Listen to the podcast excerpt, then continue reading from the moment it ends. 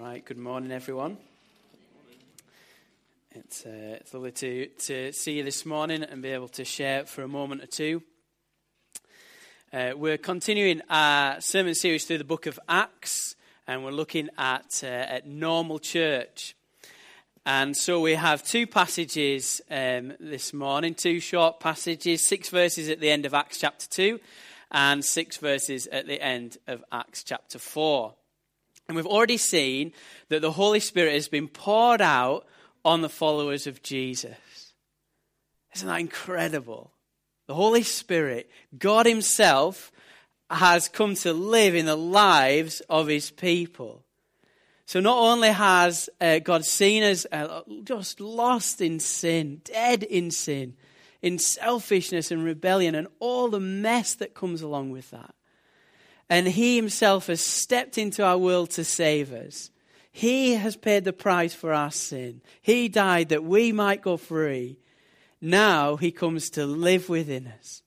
It's an incredible, incredible message. And we've seen the Holy Spirit being poured out on God's people. And, uh, and, and Peter, as we saw last week, had, had stood up to explain what's going on. Uh, people have responded to that uh, message. And now we get these two little snippets, these little insights into what it was like uh, in, the, in the early church, what it was like to be part of this community of people where God comes to live within our hearts. What does that look like? And the title for the message you might have seen on the weekly news is A Loving Community. And I want us to sort of explore that and unpack that a little bit in the next few minutes. To help us get going, uh, I want you to think for a moment or two about a time when you joined a new group.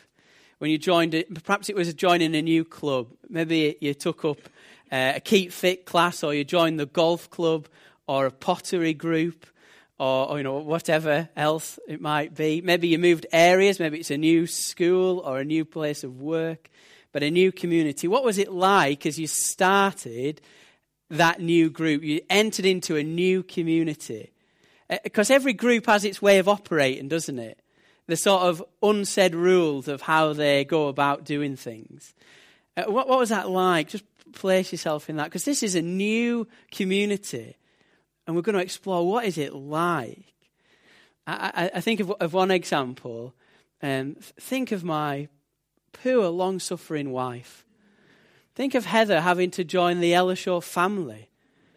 Just place yourself in that position for a moment. How dreadful for her. So she had she she was kind of welcomed into into the family. I remember when we were sort of going out or courting or whatever. I remember she came around uh, and uh, and there was just me and my two brothers who were who were in. And uh, how would we spend our evening? I wonder if Michael can remember this. We uh, we played darts we had a dartboard in our front room which had this sort of wooden backdrop that we'd made. And made is a strong word. we'd found and placed it on, and we played darts, and we had to go all the way around the board in doubles, in order, and we couldn't do it. We couldn't stop until we'd completed it. That was the sort of challenges we used to set ourselves because we were that sort of exciting children, exciting brothers. And after that, we played a game on the games console called The Weakest Link which was based loosely around the TV show, and you work together to build up the prize, and then at the end of each round, you vote somebody off. And after the end of the first round, we voted Heather off. she got a question wrong. She was holding us back. What's it like joining a new community? Stepping into a new situation, a new group. What, what, what does that look like? That's what we're exploring as we see this new church uh, appear. Let me read the, the passages for us. Acts chapter 2, verse 42. So the 3,000 have just become Christians and been baptized. They devoted themselves to the apostles' teaching and to fellowship, to the breaking of bread and to prayer. Everyone was filled with awe at the many wonders and signs performed by the apostles. All the believers were together and had everything in common.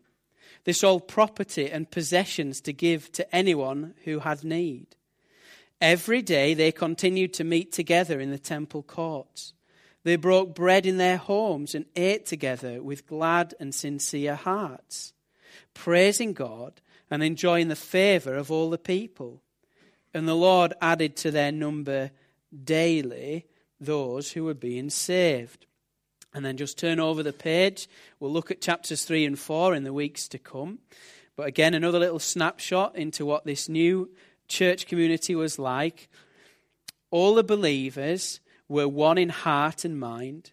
No one claimed that any of their possessions was their own, but they shared everything they had. With great power, the apostles continued to testify to the resurrection of the Lord Jesus, and God's grace was so powerfully at work in them all that there was no needy persons among them. From time to time, those who owned land or houses sold them, brought the money from the sales, and put it at the apostles' feet, and it was distributed to anyone who had need. Joseph, a Levite from Cyprus, whom the apostle called Barnabas, which means son of encouragement, sold a field he owned and brought the money and put it at the apostles' feet. Okay, there's, there's, uh, there's, there's lots here in these verses about what this new community is going to look like. It's clearly a very loving community. But, but what does that mean? Love's a word we use a lot, but, but, but we've sort of, the meaning of it is quite slippery. I, I love eating a Mars bar, and I love my mum, but those two things are not the same. So, so let's, let's just try and, and, and, and unpack it a little bit. And I want to look at two things. I want to suggest that this is a worshipping community, that, that part of what makes it so loving is it's a worshipping community and it's a sacrificing community. And we'll just try and unpack those two things. First of all, it's a worshipping community. Let's just remind ourselves where we see that in the text. Acts 4:33 with great power the apostles continued to testify to the resurrection of the Lord Jesus and God's grace was powerfully at work in them all. 242 they devoted themselves to the apostles teaching to the fellowship to breaking of bread and to prayer 246 Every day they continued to meet together in the temple courts. They brought bread in their homes and ate together with glad and sincere hearts, praising God and enjoying the favor of all the people. This is a, a, a group of people who gather around uh, uh, and their focus is, is worshipping. Now, when I say worshipping, I don't just mean singing. And I know we know this. Singing is really important. It's beautiful. It's a lovely and valuable and key component of our time together as we, as we praise together, as we speak truth into our own lives and encourage others as we sing. It's, it's a beautiful thing. But worship is more comprehensive than just our singing together, as important as that is. Worship is, is having the Lord as our center, as our focus. And that will spill out into how we, how we relate to people, how we relate to friends and family and enemies, how we operate our finances and our time, how we work, the decisions we make is, is all, is all what I'm meaning as I say worship. And this is a, a fellowship, this is a community that, that devote themselves to, to that sense of worship. And I love what's going on. Just, just to notice verse 42, chapter 2, verse 42. I, I love what happens here. So 3,000 people have just given their lives to Jesus. They've just been saved. They've come together at Pentecost and they come together. One of the, the, the outflows of being saved is that we want to come together to come together. It's really important. You know, we, we, we have made sometimes following Jesus about Jesus and me. In the New Testament, it's nearly always Jesus and us, Jesus and you and me. It's not a privatized thing. And, and I love that they come together, and, and it isn't a case of, wow, Pentecost was wonderful, let's try and do that again. Let's reenact that. Where's the nearest balcony? And we'll see if we can do that again tomorrow. But, but they, they come together and there's such humility. They devoted themselves to the apostles' teaching. They want to learn. They want to learn. There's a humility there. They've seen people filled with God, and rather than being filled and thinking, that's, I'm satisfied, that's great, they're filled and they want more. They want more. They want to know Him more. They want to, to love others more. There's this humility. Part of, of, of a worshipping lifestyle is humility. And I think that's so incredible. They want to seek Him in prayer, they want to know His work in the lives of others. Christy will unpack that verse a little bit more later on in this series. So, a worshipping community is is a community that is humble, that wants to learn, that desires to know more. It's also a united community. I wonder, wonder what you felt as we read through those verses together. One of the things that really stood out to me was just this sense of unity, the sense of togetherness, as well as a sense of humility. There's a real uh, kind of gathering together. Uh, and, and that's really special. I want to read you something that uh, A.W. Tozer wrote. He said this Has it ever occurred to you that 100 pianos, all tuned to the same fork, are automatically tuned to each other? They are of one accord being tuned, not to each other, but to another standard to which each one must individually bow. So 100 worshippers met together, each one looking away to Christ, are in heart nearer to each other than they could possibly be were they to become unity conscious and turn their eyes away from God and strive for closer fellowship. I, I, I like what Tozer is, is saying there that as we come together, it's that same idea that we, we have the Lord as, as our center. He's at the object, He's the reason we're together. It's about Him, it's for Him, it's for His glory. And unity comes more as He takes His rightful place. If our, if our object is just unity, they will tend to compromise when issues come up because we need to be united rather than we, we need to, to have the Lord as the center, as the focus. This is a, a community that's worshipping. It has the Lord at the center. There's a humility to put Him first. There's a, a, a unity that flows from that as well. And the third part of being a, a, a, a worshipping community is just the wholeheartedness of what's going on here. Verse 46 Every day, Every day they continued to meet together in the temple courts. They brought bread in their homes and ate together with glad and sincere hearts, praising God and enjoying the favor of all the people. And the Lord added to their number, uh, added to their number daily those who were being saved. This is a community that meets together regularly.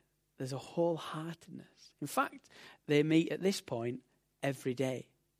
They meet together every day. And, and, and I love the, even just the detail of how we get there. They meet in the temple courts in a big space, a chance for, for bigger group to meet together, to, to share together. But then they meet in people's homes as well, in a smaller setting, in a more intimate setting, a more relatable setting. So they do things where they, they kind of learn and worship and grow together but they also have opportunities to be known and to share and to speak in smaller groups. We might think we're quite creative uh, here as a church because we meet together in a big group on a Sunday, and then through the week we meet in smaller groups as we serve together, maybe at, at grief share or divorce care or tea cakes and tots or music and memories or care support group or whatever it is. We might be serving together, or it might be in a connect groups, literally in a home. But this is how the church has been off- operating for 2,000 years. There's something big, but there's also an opportunity for something small. But either way, there's this wholehearted uh, approach where the people of the community come together regularly. And if we want to cultivate a community of love, there's going to be a part of that which is about showing up. There's going to be a part of that is about being together. It's a worshipping community. Secondly, it's a, a sacrificing community or a sacrificial community. Let me read a couple of verses to say where, we're, where I'm getting that from, and then we'll try and just unpack it a little bit. 244. All the believers were together and had everything in common. They sold property and possessions to give to anyone who had need. Uh, 432 all the believers were one in heart and mind no one claimed that any of their possessions was their own but they shared everything they had verse 33 there were no needy persons among them for from time to time those who had uh, owned land or houses sold them brought the money from the sales and put it at the disciples' feet, and it was distributed to anyone who had need. Right. So, does, does that mean then, if we're part of the church, if we're part of this community, spirit filled community, that the right thing to do is to take what we own and sell it and bring it to ALT and say to John Carter and to James Whiteman, and to Caroline and Vicky and Phil and Derek, this is all this money, and I'm trusting you to give it to those who have need.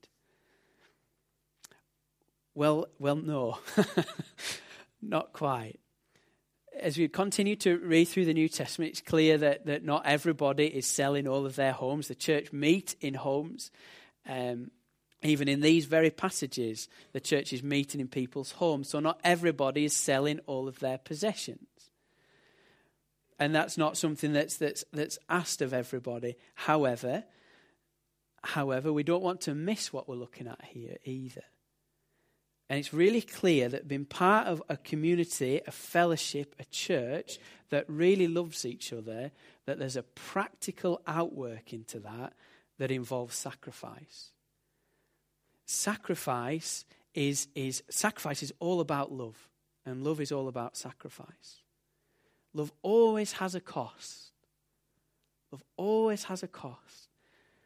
1 John 3:16 says, "This is how we know what love is. Jesus Christ laid down his life for us, and we ought to lay down our lives for our brothers and sisters." Love always comes at a cost. And I, I think what's going on here is that this church, this, this early church, remember we, a couple of weeks ago we saw that these are people from lots of different places. There's 15 different nations mentioned. This isn't a group of people who all look the same or sound the same or come from the same culture or dress the same. It's, it's, a, it's a real mixture of people who've heard the gospel. Presumably, some from lots of those different groups have responded. Now they're in Jerusalem and they want to learn more about what it is to follow Jesus. But they only went there for Pentecost. They don't have anywhere to live. They don't have, they haven't brought the resources to stay kind of medium long term. So local Christians say, I have the resources to meet this need, and I'm going to do it. I have the practical resources to meet that practical need, so I'm going to, to do it. And it comes at a cost. To sell, your, to sell your property for the benefit of somebody else is a sacrifice. It comes at a big cost. And, and, and that's what I think is going on here that, that there, there's an opportunity to show love, and the church takes it, or certain individuals in the ter- church take it.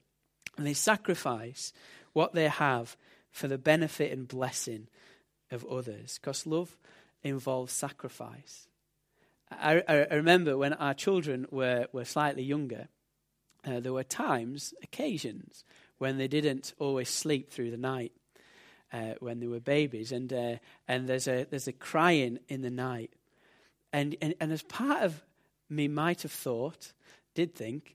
Um, that you know I'm, I'm already tired. I'm so tired. This is pushing me to the edge, physically, emotionally, in every way. There's work. There's lots going on. I just want to roll over and, and go back to sleep, and I did.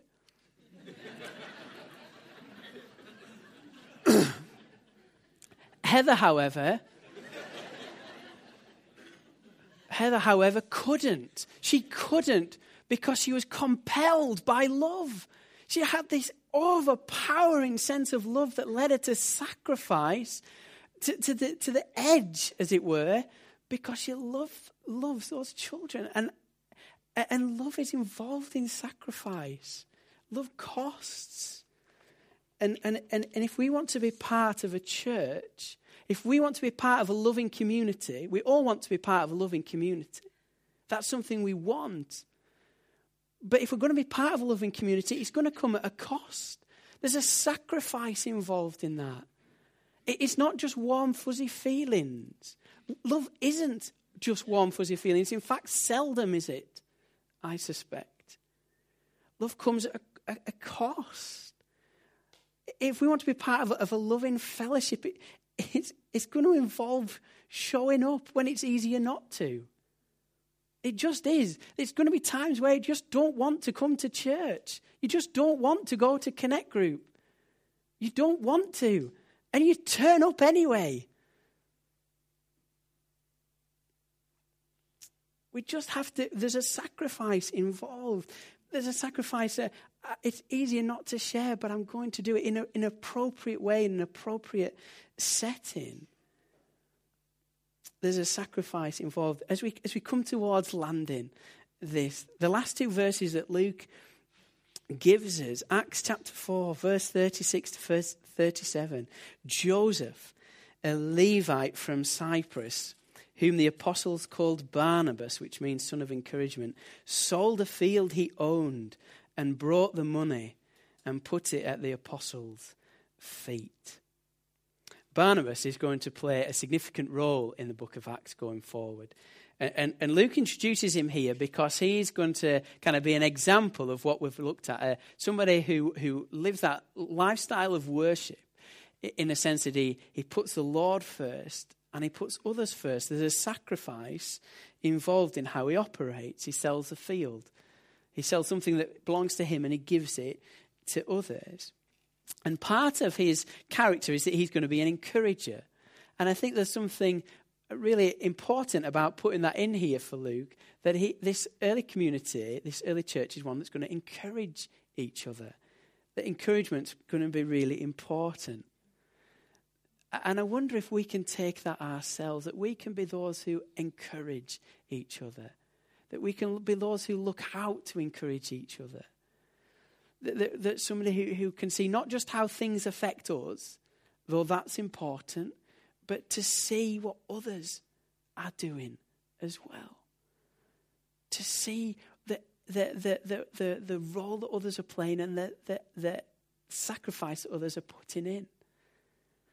I want to share, and they're very, very short, just three practical things about encouragement that I'm sure you already know, but I'm going to say them anyway.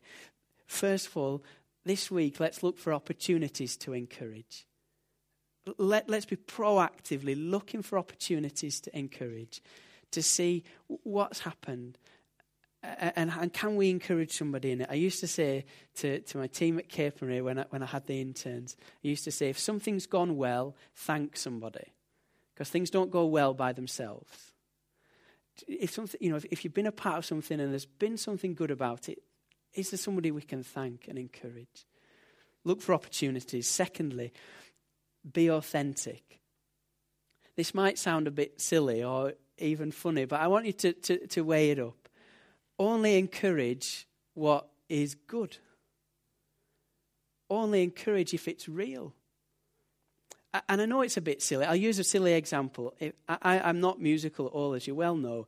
If I started playing the violin, it would be awful. It wouldn't be good for you to say, That's great, Ian. Well, it'd be great if you could do that in front of lots of people. That's not loving to me, and it's not loving to lots of people.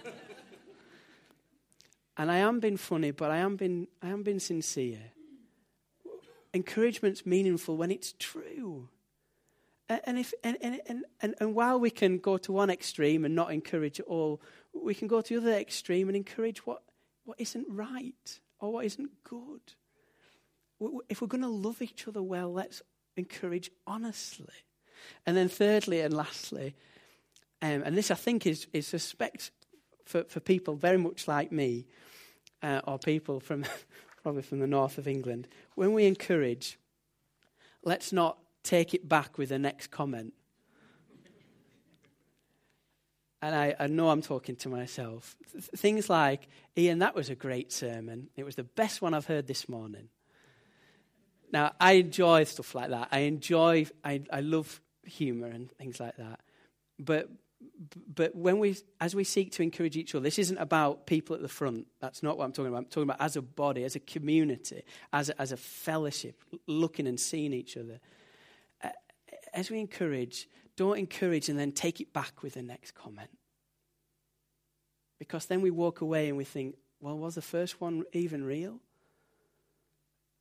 Let's be sincere. There's, there's time, we love joking, we love humor, there's lots of time for that. But when we're seeking to encourage, do it wholeheartedly, do it properly, do it without taking it back. Bless you. Let's, let, let, let's, let's close. Let's close. We're seeing that this is a loving community. That means it's a community that's centered around the, the, the, the person of Jesus. It's centered around him. It's, a, it's one that, where, where it revolves around him. It's a worshipping community. And it's a sacrificial one. It's one where we're willing to pay a price, to pay the cost, to, to love each other. And so as we close, I'm, go, I'm going to pray. And it strikes me that perhaps there's two, two things we need to consider. The first is that we can't be these people unless God comes to live within us. Unless God enables us, how can we love like this? And so we're going to ask that the Lord will help us at that, that he'll, he'll fill us afresh with His Spirit, that we can't do this on our own. But God is gentle and kind as well as powerful and strong. And, and, and, and we can, Paul says to the Thessalonians, doesn't he? He says, Do not quench the spirit. We can resist what God wanted to do, we can seek to, to, to get in the way of it. And so, while we need to ask that God would do it, we also need to be aware that the decisions we make are important. The priorities we have are important. We can help or we can get in the way of what God wants to do. And so we have a responsibility. Let's, let's pray, and then Dave and the, and the band behind me will help us close the service. Let's pray.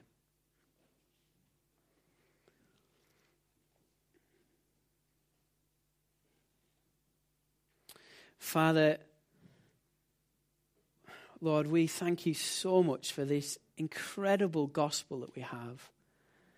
Lord, that, that you not only uh, see us, but that you see the problem of sin and have come to solve it, to sort it out, to pay the price. You pay the price on our behalf. That we can know freedom and forgiveness and hope and grace and restoration. Thank you that you didn't just, just save us, but you come to live within us by your Spirit. And Father, I pray for, for us corporately and individually, Lord. I pray for a fresh filling of your Holy Spirit. Lord, we, we, we invite you again into our lives.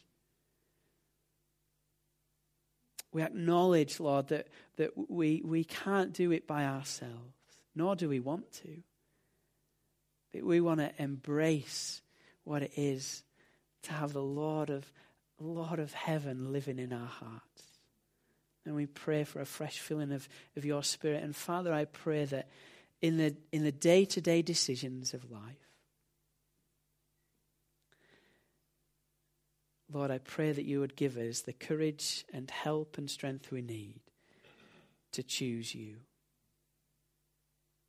Father, that we would, we would do a good job of loving you and loving others. And Lord, as, as we do that, Father, as, as you at work within us, I pray, Lord, that you would add to our number those who are being saved. That, that, that the quality of, of life and relationship we have with you would draw uh, others into your kingdom. We ask this in Jesus' name. Amen.